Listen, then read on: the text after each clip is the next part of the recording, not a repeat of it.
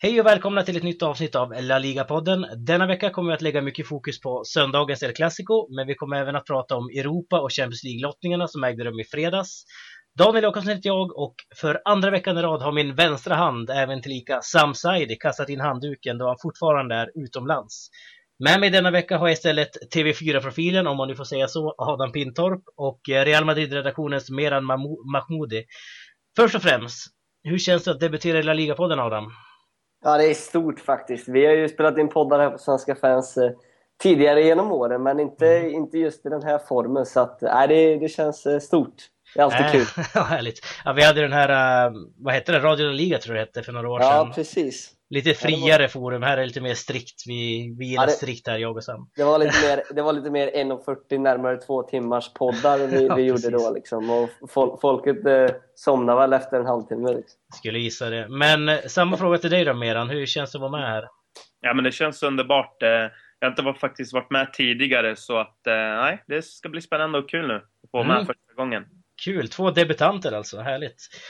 Um, Adam och Meran håller då på Barcelona respektive Real Madrid, vilket är eh, anledningen till att vi har främst bjudit in er här nu. Eh, för att vi har ju faktiskt haft El Clasico här som vi ska snacka lite grann om i del två.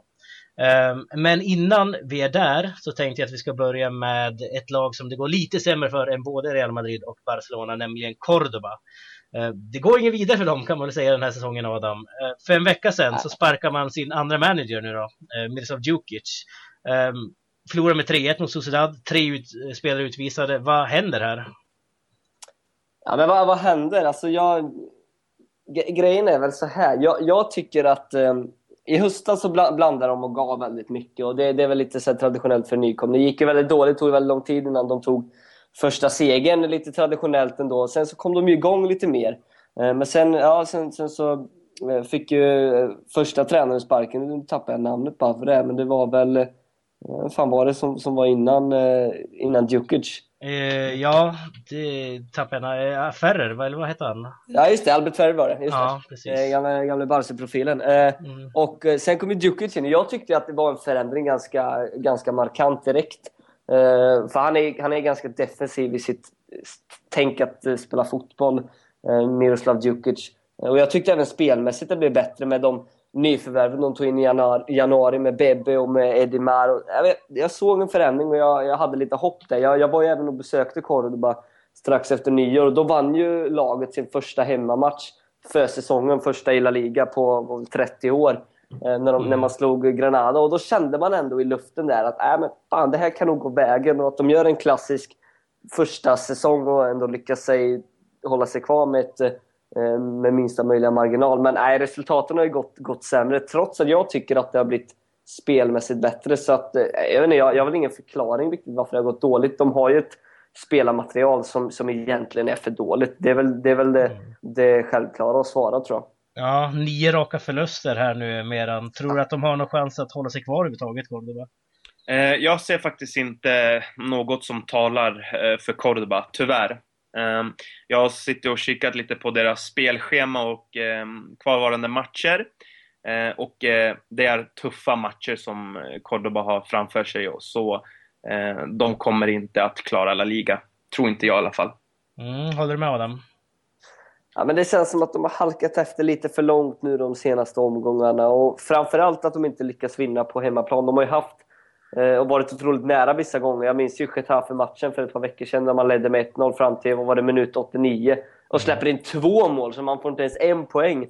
Att, eh, och det, det, är ändå en direkt konkurrent i det fallet, för Getafe visserligen då på de ligger väl på plats 13 nu och ganska många poäng före Cordoba, så är de ju ändå en, med ett lag som inte är helt klart för spel i La Liga nästa säsong. Så att, jag menar, att tappa sådana matcher på hemmaplan, då, då, då, det håller inte. Och det, det kan väl bli sådana matcher som, som kommer fälla avgörandet här till slutet. Så att någonting radikalt måste ju ske för att, för att eh, trenden ska vändas och i nuläget har jag extremt svårt att se det. Tyvärr.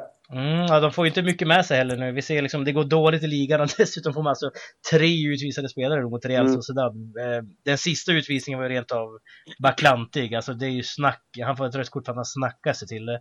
Ja, det står um, ehm, 3-1 också. Jag menar, det är, ja, men ändå. De har, de har man kan förstå med, frustrationen ja. ändå, men eh, visst är det jätteonödigt. Leder med 1-0 dock, måste man nämna med 10 man. Eh, nära gör 2-0 dessutom mot Real Sociedad. Men nej, jag, jag håller med er. Jag tror att det är tack och adjö för Cordoba faktiskt. Ja. Eh, det går snabbt i den här podden, vi ska hoppa vidare. Mm. Och snacka lite grann om Vicente Del Bosques eh, 24-mannatrupp som han har tagit ut nu inför Spaniens matcher mot Ukraina och Holland.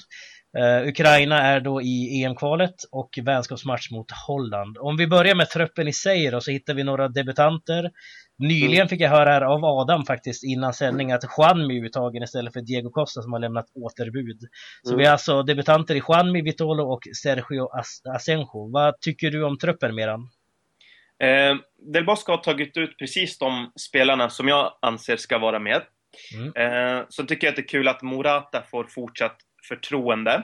Han har varit eh, riktigt grym i Juventus. Eh, och eh, Asensio kan jag faktiskt eh, hålla med om. Han har, han har varit en jätte, speciellt också matchen mot Real Madrid, om ni kommer ihåg den matchen. Han var, ja, det var helt otroligt. Så jag tycker mm. truppen är faktiskt... Eh, ja. Mm. Ja, vad, vad, tycker du om truppen här nu då Adam? Tycker du det saknas någon eller tycker du han gör helt rätt att exempelvis ta ut Juan istället för Paco Alcacer?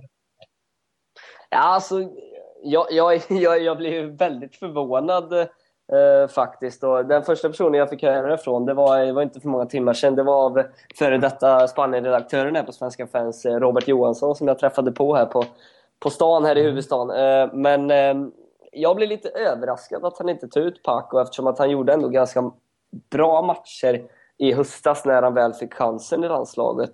Eh, när Costa var skadad. Mm. Eh, att Morata är med säger jag ingenting om. Pedro känns ju också ganska given även om inte han spelar i Barca. Eh, och så kostar givetvis de. Men eh, jag, jag blir lite, lite förvånad. Sen tycker jag att det är välförtjänt eh, för Juanmi har varit eh, jäkligt duktig under hela säsongen, inte minst under 2015. Så att eh, för hans skull så gläds jag verkligen. Eh, sen hade jag nog ändå kanske tagit ut Paco för att jag tror mer på han eh, ur ett långsiktigt perspektiv. Men eh, kul för, för eh, Juanmi, absolut. Mm, sen har vi en annan anfallare i Atletico Madrid som inte har stängt dörren för landslaget. Fernando Torres tänker jag på. Mm. Um, kan det vara en spelare som man kanske vill ta tillbaka någon gång mer, tror du? Nej, det tror jag inte. Torres, visst, han har kanske fått en viss nytändning i Atletico Madrid, men annars tycker jag att eh, det är en spelare som inte ska tas ut till truppen. Sen kan jag förstå lite varför Del Bosque sitter nu här och tar ut vissa spelare, väljer lite nya spelare som inte har tidigare debuterat för landslaget. Det har en viss rädsla med det här VMet som nu var då. Där gjorde han det misstaget att han inte satsade på de spelarna som helt enkelt var i form. Så jag tror att det finns en liten rädsla i bakhuvudet, där baktanken för Vincente Del Bosque. Mm. Mario Suarez då, vad har vi för åsikter om honom i landslagströjan, Adam? Till, ja, men tillbaka efter närmare ett par år tror jag. Mm. Uh, jag, jag har ju hela tiden varit av, eller burit med mig den tesen att Mario, Mario Suarez är inte tillräckligt bra egentligen tycker jag för att spela i, i ett uh, spanskt A-landslag. Uh, för jag tycker att det finns flera spelare som, som är bättre. Men hade, jag, jag personligen hade ju, ja, nu är Camacho skadad tyvärr. Han kanske hade gått före annars, men jag hade ju valt Sergio Darbe för också. Bruno mm. Soriano, mm. han är också skadad. Eh, kanske till och med Iborra, nej tveksam på Iborra. Men, men, men jag, menar, jag, jag, jag, tror ändå att Mario Suarez blir uttagen i mångt och mycket för att han, han har den här vinnarmentaliteten som hela Atletico Madrid har med sig under Simeone. Att han, han vet hur det är att vinna. Eh, och, och mm. han, ja, li, lite det tänket tror jag, tror jag behövs i ett spanskt landslag som liksom jag ska inte säga att de letar efter identitet, för den är ganska tydlig, men de, de letar ju lite nya ledare och nya spelare som ska kliva fram med tanke på att det gamla gardet mer eller mindre är borta nu med, med Xabi Alonso, med, med Puyol, med Xavi, med Torres, med Villa eh, och så mm. vidare. Så att eh, ur den aspekten så kan jag väl förstå att Mario Suarez är med. Sen tycker jag rent fotbollsmässigt att han äh, inte riktigt uh, håller den kvaliteten. Mm, men man förbiser alltid en spelare som Gabi exempelvis. Han har inte gjort en enda mm. landskamp. Uh, Nej. En sån spelare kan man väl ändå plocka in, tycker jag i alla fall, istället för exempelvis Mario Suarez. Eller vad Så Mar Mario Suarez är ju något yngre. Det är väl det han, han vinner ja. på kanske i jämförelse med Gabi. Sen har ju Gabi, om vi snackar inne på form och vad man förtjänar, eh, gjort sin hittills kanske svagaste säsong i Atletico Madrid. Åtminstone har sett det efter comebacken då från Zaragoza. Så att, eh, mm. eh, just nu tycker jag väl kanske att Gabi platsar, men han borde ju definitivt fått chansen i någon åtminstone någon träningsmatch bara för att liksom ha det på kontot efter en sån fin karriär. Det kan man ju mm. argumentera för i alla fall. Mm, håller du med Meran att Gabi någon gång borde blivit uttagen? Eller ska han till och med bli uttagen tycker du? Ja, det, det, kan jag kanske hålla med om. Men eh, jag går tillbaka till det jag säger att Del Bosque helt enkelt har den här rädslan från VM. Att han inte tog ut de rätta spelarna då. Han tog inte med en generationsväxling som borde redan ha varit kanske redan då. Mm. Eh, och eh, det gör i sin tur att eh, han velar fram och tillbaka. Sen att ja, fokusera just på Gabi. Visst, han har varit eh, stark på mittfältet, men vi pratar nu om Spanien och deras mittfält. Eh, det är väldigt svårt att välja ut ja. En klar elva där. Vi, vi, vi har så pass, de har så pass många skickliga mittfältare så att det blir nästan omöjligt att ja, pricka in helt rätt i alla fall. Mm, precis, men någonting som eh, prickade in helt rätt var väl i Klassiko i helgen och det är det vi ska prata om i del två.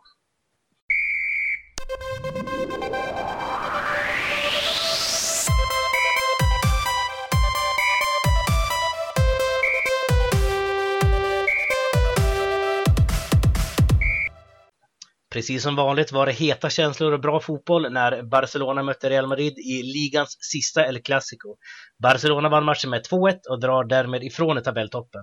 Det var en match med två ansikten kan man väl ändå säga, där Barcelona och Real Madrid ägde en halvlek vardera.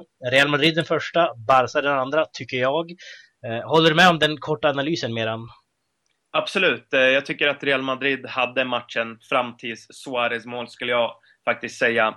Eh, Barca kom in i matchen efter Suarez mål och eh, första halvlek så spelade Real Madrid riktigt, riktigt bra fotboll. Och andra halvlek så tappade Real Madrid efter Suarez mål. Då var det psykologisk nerkörning och då kunde Barca ta kontroll över matchen. Mm, håller du med Adam att eh, Real Madrid äger början av matchen men tappar den så småningom? Alltså början av matchen håller jag inte riktigt med om för jag tycker att det står och väger ganska mycket första, ja men säg 10 minuterna. Och sen så tycker jag...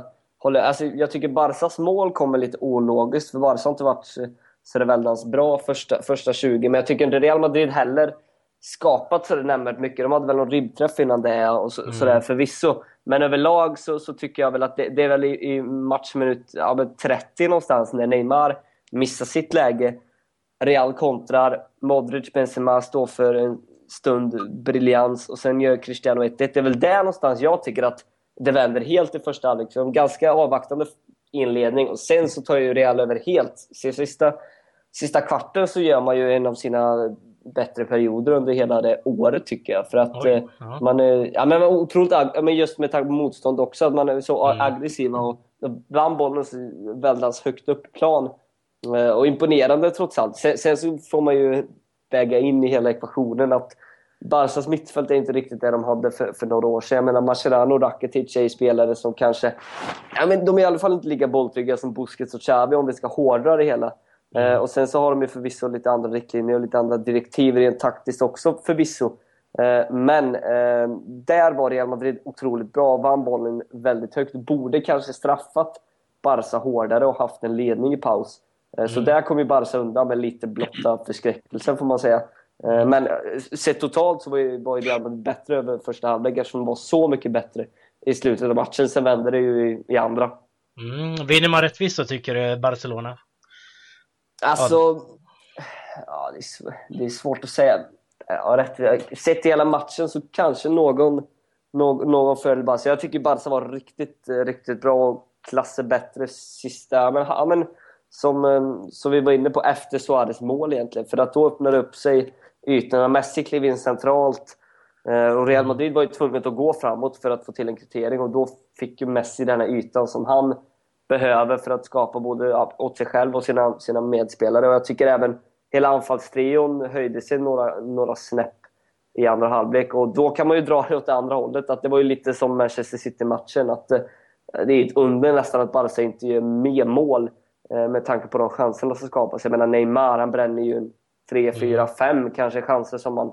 Hade han haft en brassetröja på sig så hade han gjort ett hattrick. Liksom. Så att, ja, eh, ja. nej, det var... Um, så sett så kanske Barca vinner, vinner rättvist. Jag menar chanserna som var även precis i slutet av matchen när Suarez slår bort ett par bollar. Det ja, precis. bör ju vara Några felpass.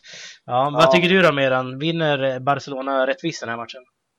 Nej, mitt Madrid-hjärta säger nej. De vann inte rättvist. Det finns väl ingen rättvisa i och för sig, men... Nej, precis. Alltså, det är så svårt att säga liksom. Det, det, blir så mycket om och men och hit och dit. Alltså, man ska fokusera på resultatet. Barcelona vann matchen med 2-1 helt enkelt. Så var det. Eh, sen om det var rättvist eller inte, ja, jag vet inte. Men jag tycker att Madrid åtminstone borde ha satt dit ett mål till i första halvlek. Eh, mm. Som Adam säger, Barcelona har inte haft samma mittfält som man har haft tidigare. Eh, Busquets, Xavi, Iniesta, det är inte samma spelare. Sen tar man in Rakitic. Eh, och även Mascherano tycker jag inte gjorde en... Jag tycker inte han gjorde en eh, jättebra match på mittfältet faktiskt. Han hamnade ur position och eh, mm. så måste vi prata om en annan gigant i matchen och det var ju Gerard Piqué. Han var ju helt mm. otrolig mm. tycker jag. Mm, absolut. Men om vi kollar på ditt Real Madrid då. Gareth Bale fick ju oerhört mycket kritik. Om vi, jag läste på um, Real Madrids eh, svenska fansforum här under matchen och där var han ju väldigt kritiserad och eh, många krävde att han skulle bli utbytt där. Varför lyckas inte Bale i Real Madrid? Eh, just nu med, tänkte jag på. Och varför föll Real Madrid så mycket i andra halvlek? Medan? Ja, som sagt, eh, varför de föll i andra halvlek, om vi ska först fokusera på det, det var ju på grund av att Suarez satte dit ett helt, eh, ja, det var från ingenstans. Det ett Eto'o-mål nästan. Vad sa du? Ett Samuel Eto'o-mål nästan, skulle jag vilja påstå. Ja, men precis. Alltså målet var liksom, det, det kom från ingenstans. Det var helt oväntat. Och Eh, Eh, Madrid hade missat flera chanser, de var inte effektiva framför mål. Och eh, som sagt, det blev en psykologisk nedkörning. Och eh, sen måste man också eh, faktiskt påpeka, nu, nu vill jag inte dra fram några ursäkter, men att Modric faktiskt var tillbaka efter fyra månader. Och eh, det var liksom hans andra match. Likaså Ramos har varit borta i en två månader. Och det var också hans andra match. Så att Nej, men ehm, det var lite kombinerat där med 2-1 målet och att man var ja, trött. Man blev helt enkelt trött. Man tröttade ut sig. Mm, men mm. om vi vänder på det och kollar på en som gjorde det väldigt bra, tycker jag i alla fall. Mm. Eh, det var Luis Suarez som jag mm. ansåg var matchens lirare faktiskt. Även om han slår bort, han slår ju fortfarande bort väldigt många konstiga passningar och han lite udda teknik ibland skulle jag vilja påstå också. Men eh, vad tycker du Adam, som ändå är Barcelona-supporter, om Suarez i den här matchen? Och generellt i, i laget? Ja, men jag, rent generellt och även i den här matchen så tycker jag Suarez har varit briljant och en nyttig tillgång i Barcelona. Det har ju gjort att man har kunnat bygga spelet på ett helt annat sätt och spela med nia. Det är ju, du var inne på Eto'o förut Daniel och det är väl mm. Det är väl sen hans glansdagar egentligen. 2009 får vi sträcka. Ja, det är fem år sedan, mer, mer än då. Mm. Det är ju sen hans glansdagar som, som Barca saknat ett, ett riktigt djupledshot. Det var ju några år under David Villa och Pedro när de var som bäst där, när de Barca vann dubbeln, som, som det fanns lite hot i djupled. Fast då utgick de ändå från kanterna. Nu har ju Barca en, en, ja, men en traditionell nummer nio-spelare som för den delen inte är något ja, men fyrtorn, för man testade ju Zlatan Ibrahimovic i i den rollen också. Utan Suarez är en betydligt mer rörlig spelare som är ja, exceptionellt bra på, på, på att skapa ytor åt sina medspelare framförallt. Otroligt smart och intelligent fotbollsspelare. Mm. Eh, och eh, under Målfarlig också. Ja, målfarlig också framförallt och gör ju otroligt mycket poäng. Så jag, jag tycker han har varit bra hela tiden. Det är mest att nu när han har, hans målform verkligen tagit fart som han har fått, eh, fått alla rubriker. Men eh, han, har, han har visat egentligen, tycker jag, från dag ett att han, det, det är en världsspelare. Det är en av världens ja, fem bästa spelare. Och, ja, I mm. i matchen i sig så tycker jag väl också att han var, han var bra. Slarvade lite, som du var inne på, i slutet av matchen. Men eh, generella drag så, så var han en, en nyckelfaktor för att Barca vann. Mm, och i nästan det första klassikot någonsin skulle jag vilja påstå, eller inte någonsin, men på väldigt länge i alla fall, så vinner alltså Real Madrid bollinnehavet tror jag. Eh, på Camp Nou mm, dessutom. Mm. Barcelona körde ju väldigt likt det spel Real Madrid någon gång körde i våras med det här kontringsspelet och ställa om liksom de här långa bollarna upp mot Suarez bakom backlinjen och så vidare. Tycker du det mer än också att Barcelona liknade Real Madrid lite grann i sitt spel? Ja, men lite kan man väl ändå säga, absolut. Eh, men eh, Sen är det ju så att, eh, precis som Adam sa, om vi går tillbaka på det, så är det faktiskt så att Barcelona inte har samma mittfält som man hade. Eh, dels det. Sen att Suarez faktiskt, eh, vad som gör honom unik tycker jag, det är att han, han framhäver en dimension som faktiskt inte Barcelona tidigare haft. Han går i djupet, han hotar konstant, vilket gör att Neymar och Messi får ytor att eh, spela med. Så att eh, Nej men absolut, lite har man kanske väl gått ändå över till det här med att man, man kan nu kontra också. Det, det är ju livsfarligt. Eh, ett Barcelona som kan hålla i boll, men även spela kontringsfotboll. Mm, mardröm för många lag kan jag tänka mig. Um, det skiljer nu alltså fyra poäng mellan lagen. Um, mm. Vad tycker du Adam? Känns det som att uh, ligan är körd nu för Real Madrid? Enda halmstrået som man kan, eh, man kan dra efter, det är väl, tycker jag i så fall, att Real, Real Madrid har ju ändå inbördes statistik på Barcelona eftersom att de vann med 3-1 i första El Clasico-mötet. Så tar de igen fyra poäng så vinner de titeln. Sen är ju fyra poäng ändå fyra poäng. Barca har råd med en förlust. Förvisso har de en del tuffa matcher kvar, inte minst att möta Atletico. Eh, men som det ser ut just nu, om man tar båda lagens form i åtanke, så... Nej, jag har svårt att se att Barca tappar titeln just nu faktiskt. Eh, mm. Atletico dessutom på hemmaplan, så att... Eh, nej, jag, jag tror ju att... Hade det varit oavgjort så hade det fortsatt varit väldigt, väldigt öppet. Men nu, så tror jag att titeln hamnar i Katalonien. Svårt att se något annat faktiskt. Mm, håller du med Meran att eh, Barcelona kommer springa hem där nu? Ja, nej men det känns lite så faktiskt, eh, om man ska vara ärlig. Eh, men ser vi till spelschema så har faktiskt Barca en tuffare månad framför sig än Madrid. Så är det. Eh, det ska man inte glömma. Men, men, men visst, fyra poäng. Barca är i den formen man är. Eh, och Madrid måste i princip nu vinna varenda match som är kvar. Eh, och då måste hela laget lyfta sig och eh, det är ju det här också med Gareth Bale. Jag tycker han har fått alldeles för mycket kritik. Det är 11 spelare på plan. Det är 11 spelare som måste lyfta sig om man vill ta ligatiteln.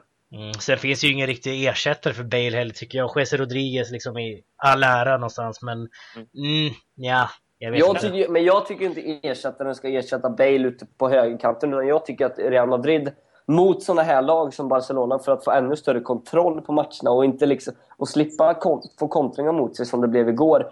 Det är ju, eller igår, det släpps ju, men i söndags då. Så att det, det är att spela mer 4-4-2 som de gjorde i, i eh, första klassen under säsongen. Nu, nu bara väl lite 4-4-2 liknande eftersom att Ronaldo aldrig riktigt är ute på vänsterkanten utan mer som en anfallare. Ja. Och Bale kanske glider ner lite. Men jag menar mer en spelskicklig diamant på mittfältet som man gjorde då. Då var ju Bale skadad, så då spelar man ju med Chamez istället för Bale. Och det blir all, väldigt mycket mer centrerat spelet. Och då kunde ju de ju styra och överbelasta mittfältet och vann den kampen ganska, ganska rejält. Eh, mm. Eh, något sånt hade jag personligen sett och, och ur Real Madrids perspektiv velat se i, i, ja, i Champions League-slutspelet och även slutet av, av, av ligamatcherna. För att eh, jag tror att de får större kontroll på matcherna. Då Gareth Bale har för mig alltid varit en peta och springspelare. Mm. Eh, och han gör det ju väldigt bra. Han har ju extremt bra snitt vad gäller poäng. Eh, men för att kontrollera matcherna så tror jag ju att eh, de hade behövt få in dem på mittfältet. Nu var ju James skadad, annars kanske han hade spelat, men eh, ja, lite synd. Mm. Vad tror du om det, Meran? Ja, men alltså, återigen, jag, ty jag, tycker att han ändå får för mycket kritik och sen att forumet på Svenska fans, att, som du säger då Daniel, att de sitter och skriver det. det kan, jag kan förstå det på ett sätt, men, men de har helt enkelt fel. Alltså, det är 11 spelare på en fotbollsplan. Det är 11 man som ska prestera. Eh, det var ju så att Real Madrid var överlägsna i 55 minuter, ja men fram till Suarez mål. Bale var också delaktig i målchanserna. Han hade en målchans att göra mål och det hade även de andra spelarna också. Sen var det ju laget som föll och då vill man helt plötsligt fokusera på att det var Bale som bara gjorde fel. Det tycker jag inte, utan det är hela laget som föll och då såklart vill man ha en syndabock och tyvärr har det blivit så att det har blivit Bale. Och mm. sen måste man också säga det här, det känns som att vissa tror att Bale helt plötsligt har tappat all, fort, all sorts form av talang. Så är det ju inte riktigt. Han har visat det tidigare och han kan visa det igen. Det är bara att det måste presteras bättre som lag och då kommer vi få se en Bale som kan få ut eh, det maximala. Mm. Ja, Härligt. Eh, vi ska sätta stopp för El Clasico-delen och när vi är tillbaka ska vi snacka lite Europalottning.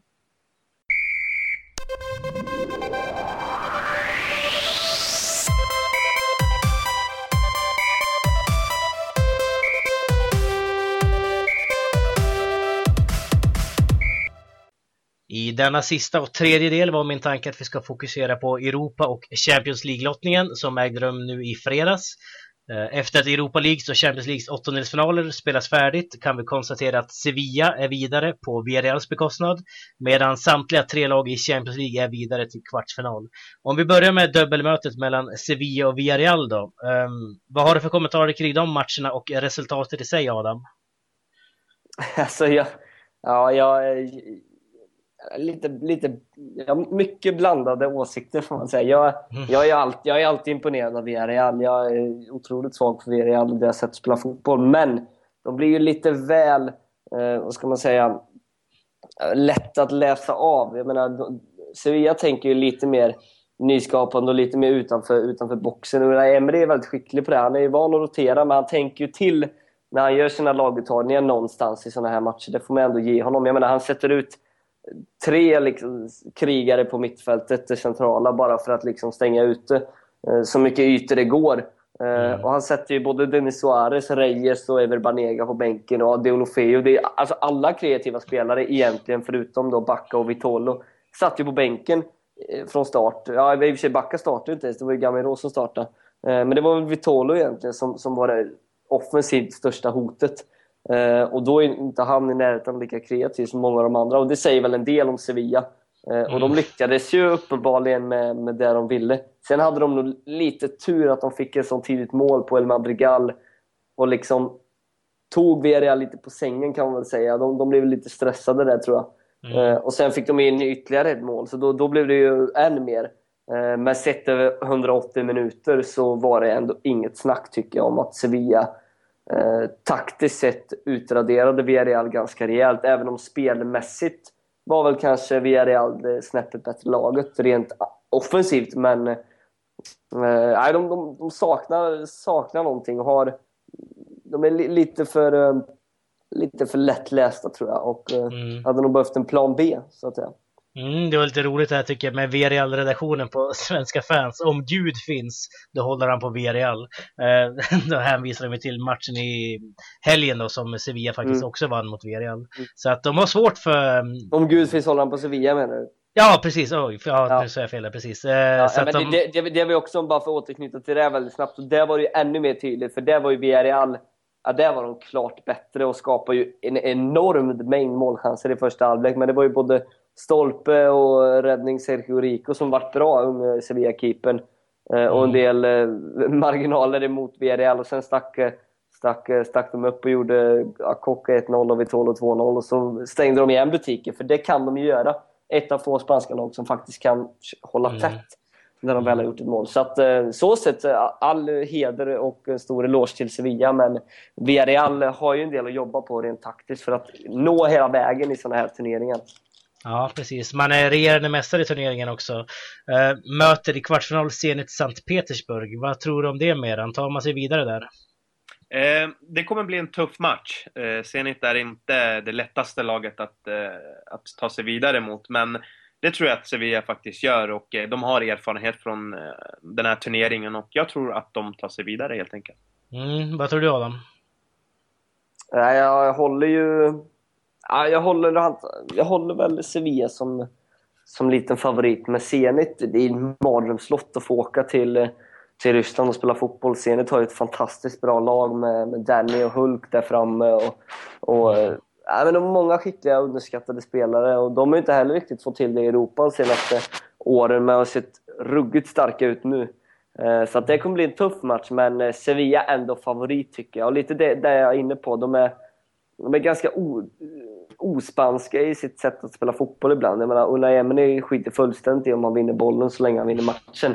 Och han skulle inte ha några problem att kasta in eh, Iborra som en eh, nummer 10-spelare istället för Banega bara för att kriga till sig ett 1 resultat i Petersburg. Så att, eh, eh, jag tror att Sevilla kan fixa det för att jag, det de har visat upp, jag är lite förvånad, men det de har visat upp tycker jag håller mästarklass. De kan absolut gå hela vägen. Mm, ska bli intressant apropå mästare så tänkte jag att vi ska snacka om Champions League-kvarten mellan Real Madrid och Atletico Madrid där Real Madrid alltså är regerande mästare i eh, Champions League. Um, Atletico Madrid däremot ser ju oförskämt starka ut mot just Real Madrid just denna säsong. Vad tror du Meran? Tar sig Real Madrid vidare här? Ja, men eh, nu kommer du fråga mitt Real Madrid-hjärta. Såklart tar vi oss vidare. Mm. Eh, men, Vad tror du då? men eh, ska vi gå in på det taktiska? Alltså jag tror att Real Madrid tar sig vidare. Det var många som sa att det här skulle vara mardrömslotten. Absolut, det kan man förstå sett till statistiken. Vi har inte slagit Simeones gubbar på nu sex matcher, är det, tror jag. Eh, men statistik betyder inte så mycket, tror jag, i ett Champions League. Och eh, vi har sett att Real Madrid är ett annat lag i Champions League. Eh, sen mm. får man inte glömma bort att i Champions League, om man tittar på hur det historiskt har, ut, historiskt har sett ut, så är det så faktiskt att i, i utslagsrundorna så måste man göra mål. Atletico kommer att gå framåt, det måste man göra. Trots att i grundspelet så ligger man tätt i försvaret, aggressivt på mittfältet. Eh, jag tror att Real Madrid har en stor chans att ta sig vidare, absolut. Mm, man börjar på bortaplan också här Adam. Vad tror du? Tror du att Real Madrid eh, besegrar Atletico över två matcher? Ja, alltså spontana känslan så i magen är väl ändå att nu, nu när Atletico har varit så oförskämt bra mot Real Madrid, inte minst defensivt eh, under den här säsongen, så var det väl lite typiskt att de fick Real Madrid på lotten i Champions League. Och det är klart att då, då känner man väl att ja, det är klart att de de kommer eh, ramla ut eh, mot Real när det väl gäller i Champions. Eh, men det kommer nog bli tuffa två matcher tror jag, som det alltid är mellan de här lagen. Och jag tror att ja, resultatet i det första mötet tror jag kommer kunna bli väldigt avgörande. Det är, ju, det är klart att, jag, jag tror jag avgörs på, på Bernabéu, för det kommer inte vara avgjort på det sättet. Men jag tror att som senast de möttes i kuppen och Atletico vann 2-0 hemma, då, ett sånt resultat har jag svårt att se att Atletico tappar. Men gör Real mm. Madrid ett eller två bortamål så har jag å, å andra sidan svårt att se att de inte skulle kunna greja det på, på hemmaplan. Så att, eh, nej, det, det, det, kommer bli intressant som tusan, men eh, känslan är väl nog att Real kan, kan fixa det just efter att eh, Atletico ändå visat enorm styrka mot Real under säsongen. Mm. Det är väl dags kanske. Ja, precis. En repris av Champions League-finalen i fjol. Det ska bli oerhört kul tycker jag i alla fall, som väldigt ur neutral. Den, ur den aspekten så, så kan man väl eh, säg, säg, eller, tro och ana att Atletico känner extra revanschlusta. Även mm, om de har vunnit mot Real Madrid och tagit titel på Bernabéu och allting så, så torskar de ju trots allt Champions League-finalen på ett ganska snöpligt sätt.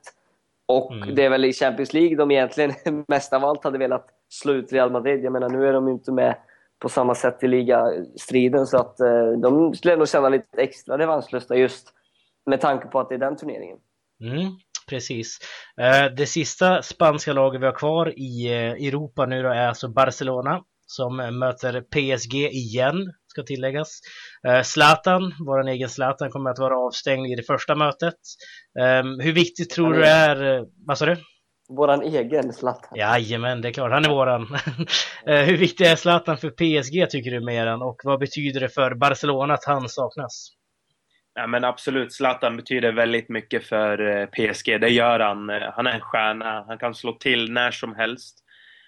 Och för Barcelona är det här skönt att veta att de inte kommer ha någon Zlatan emot sig. Men jag vill ändå påpeka att det finns en viktigare spelare som är avstängd i första mötet och det är Marco Verratti. Mm. Eh, han är, det är ett större slag för PSG och det är mycket bekvämare för Barcelona. Eh, det är få spelare som, som har den intelligensen Verratti har, den, inte, den intensiteten på mittfältet som han har. Eh, så jag tror att faktiskt att Verratti är ett större slag i mina mm. ögon. Mm, håller du med han här Adam? Ja, men på både och egentligen skulle jag vilja säga för att eh, Um, alltså Verratti tycker jag kanske har varit säsongens bästa spelare i PSG. Men det beror nog lite på också hur PSG väljer att spela mot Barcelona. För de, de baserar hela sitt spel på... Alltså de, alltså de är ju väldigt snarlika Barcelona det är Laurent Blanc varit ganska tydlig med.